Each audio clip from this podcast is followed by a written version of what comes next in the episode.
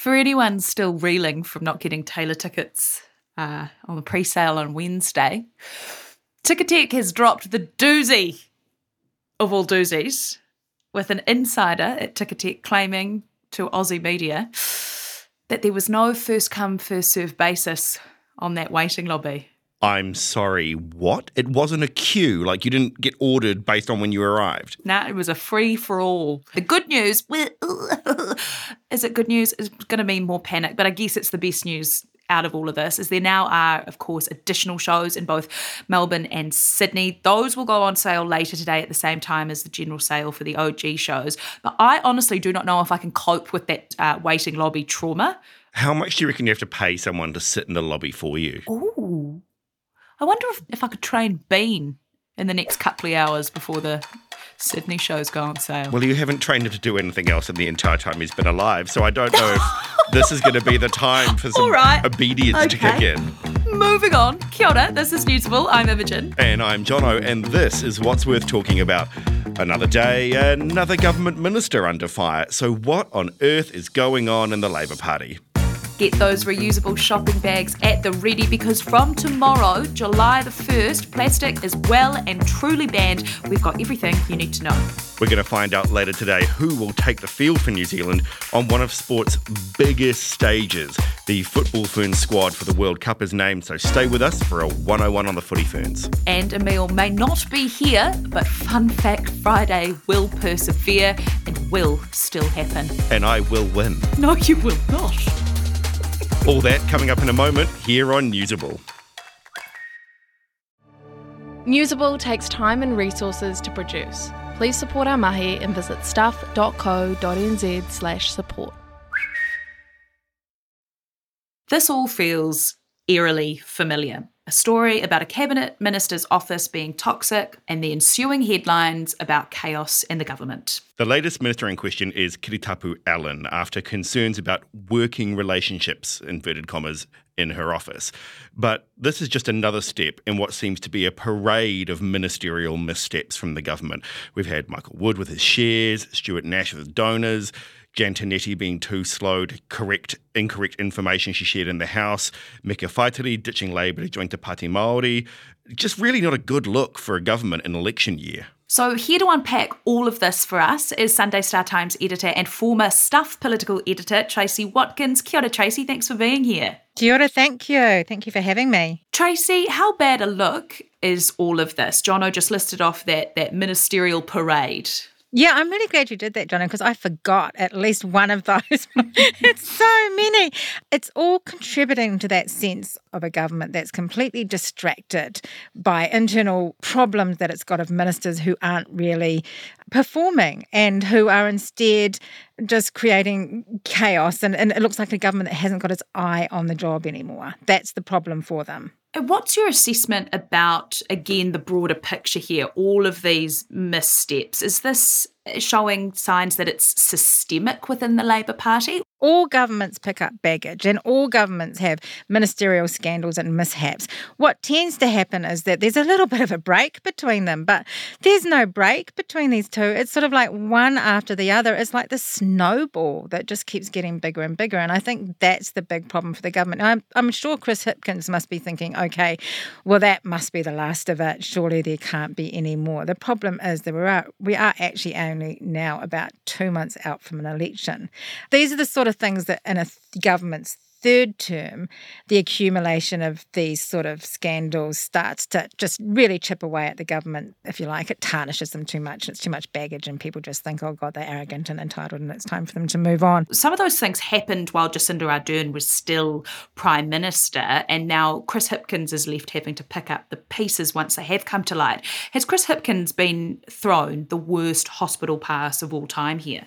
Look, I think he has been a little bit, and I think it's probably fairly, you know, well known that Jacinda Ardern's office, and there's probably lots of reasons for this because they had COVID. They were racing from one week to the next, dealing with crises that were beyond the normal scope of crises. But I think it did mean that her office was very reactive, that things did just fester away that really weren't dealt with. And I don't think she she was a lot less hands on, and her office was a lot less hands on in dealing with these things than some of her predecessors. I think, you know, we used to see Helen Clark had her, her right hand woman, Heather Simpson, uh, who used to deal with all this stuff. John Key had Wayne Eagleson, who was infamously also extremely competent at tidying up these sort of things and heading them off.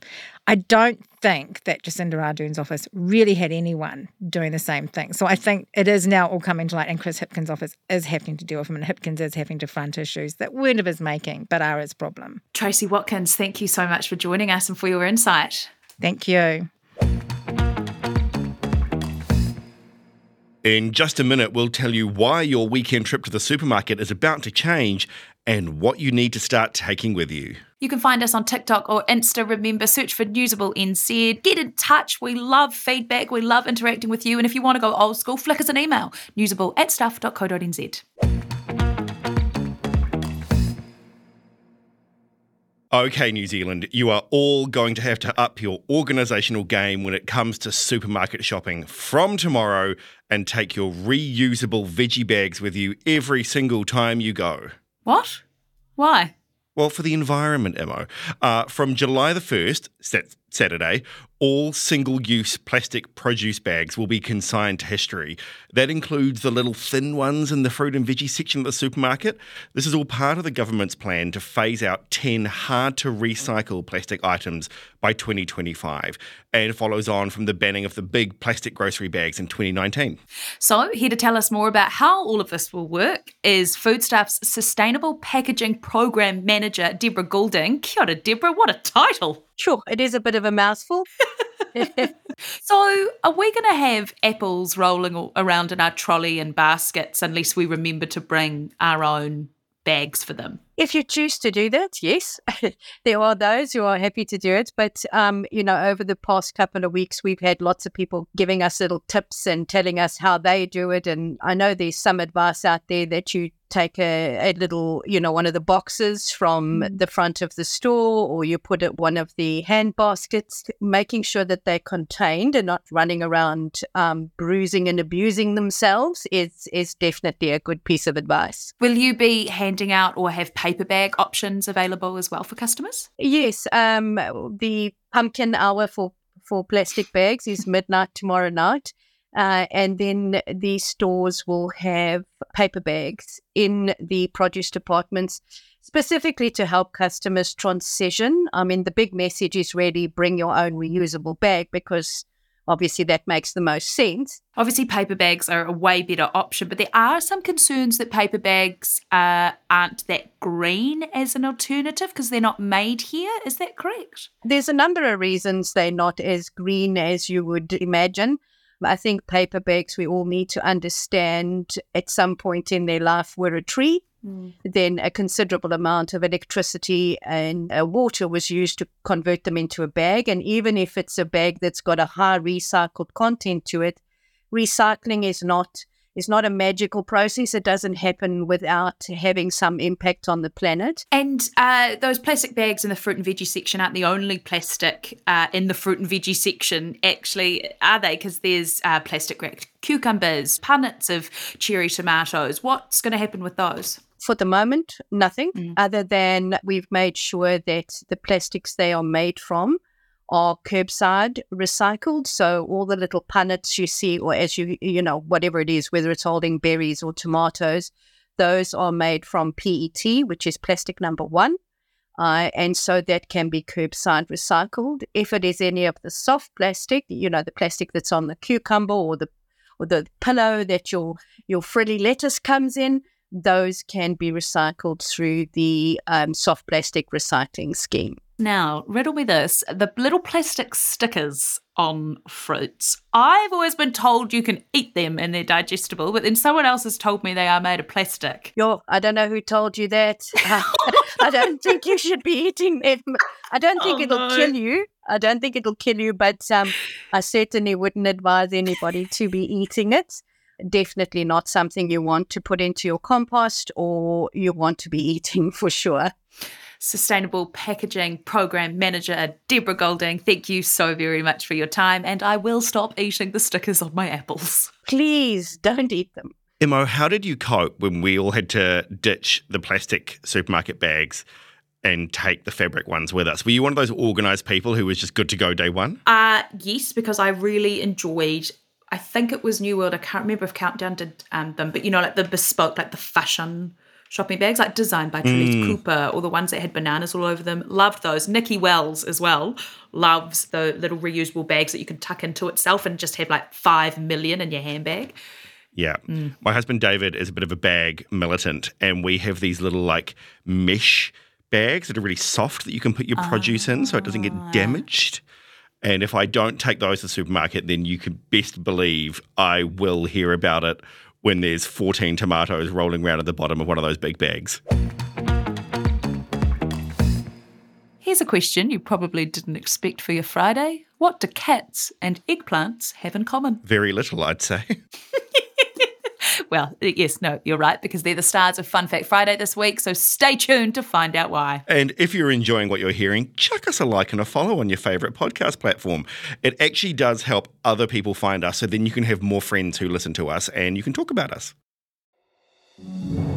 If you don't have time to read the in depth stories or you just prefer to listen instead, the Long Read from Stuff is the podcast for you.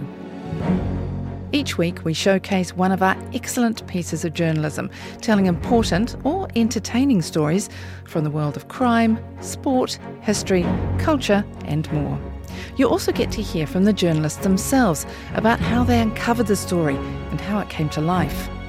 So, for your weekly dose of long form journalism, beautifully read, subscribe to the Long Read from Stuff wherever you get your podcasts. We're less than three weeks away till the start of the FIFA Women's World Cup. Less than three weeks. That snuck up bloody fast. I can't believe it. But today we're seeing a huge milestone with the naming of the Football Ferns squad.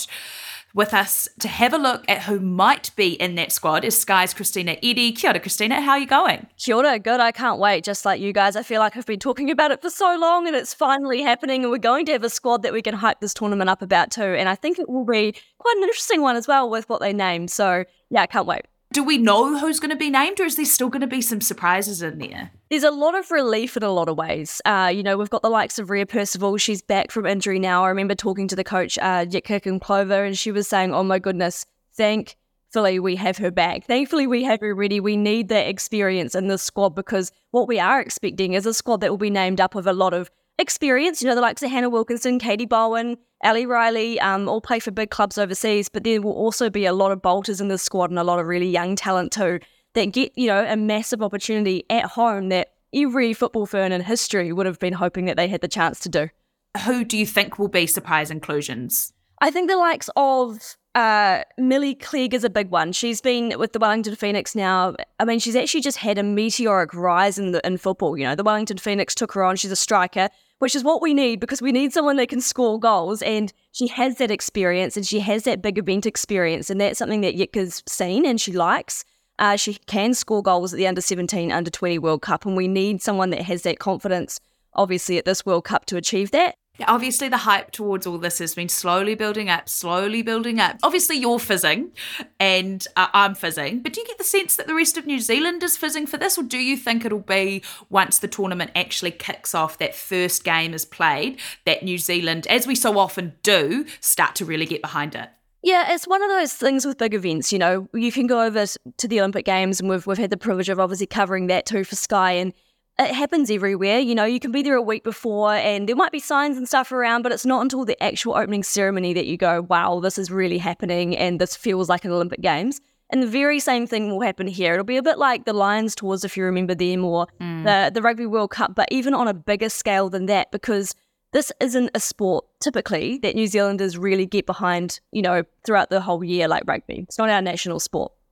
What we are seeing is flights booked out from the United States and the Netherlands. We're expecting thousands of, pe- of people to flood in. So I think if you're in those big city centres like Wellington, Dunedin, Auckland, all of a sudden you'll start to go, whoa, who's in town? What's happening? Yeah. Especially after yeah. COVID as well. We haven't had that many visitors.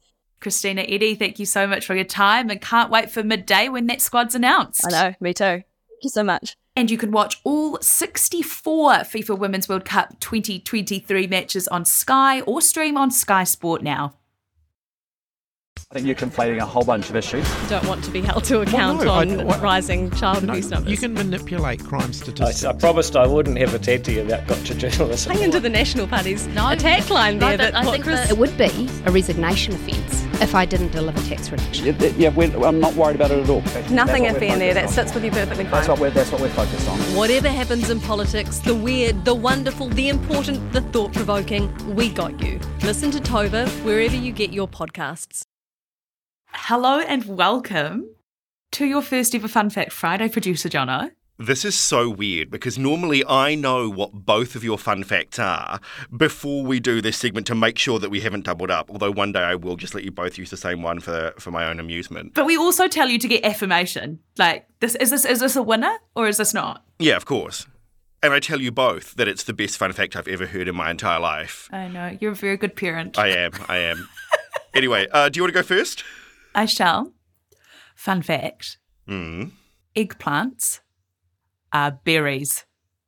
How? I don't like berries and I like eggplants, so that doesn't make any sense. Eggplants are berries. So that means they're a fruit. So fruits that come from a single flower, like eggplants and even cucumbers, are classified as berries. A cucumber is not a berry. That is bullshit. We only treat them as veggies when we're cooking with them because they're What else would I do with them? so I might start chucking my, a bit of eggplant in my morning smoothies, add a little bit of berry. Actually, like I because they kind of have that creamy texture when you cook them, right? So that, that's not a silly mm-hmm. idea. Actually, that is a very fun fact. I enjoy that a lot. I like a food fun fact. Yeah, Alrighty, you you have a dog, right? I have a dog, yes. You know how some people are allergic to animals. yes. Well, some cats are allergic to people.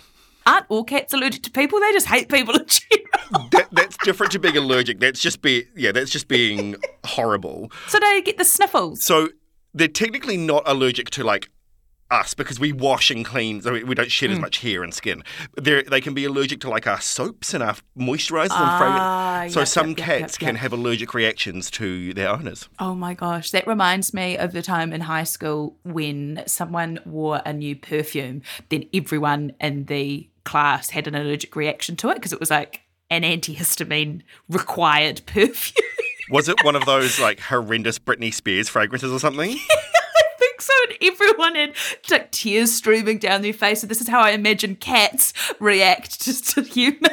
It's like just a waft of the smell, and it's like pump up the antihistamines. Now, that is a very fun fact. I really enjoyed that. Anyway, um, we will put up the Instagram story so you guys can vote and tell us which one was the best fun fact. Eggplants are apparently berries, and some cats... Not apparently they are. No. Do not take away from my fact, mister. apparently, and some cats are allergic to people. So you tell us Apparently.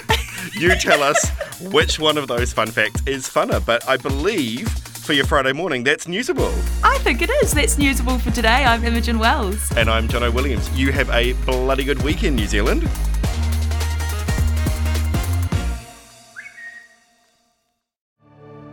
If you liked listening to this pod, help us make more like this. Visit stuff.co.nz slash support.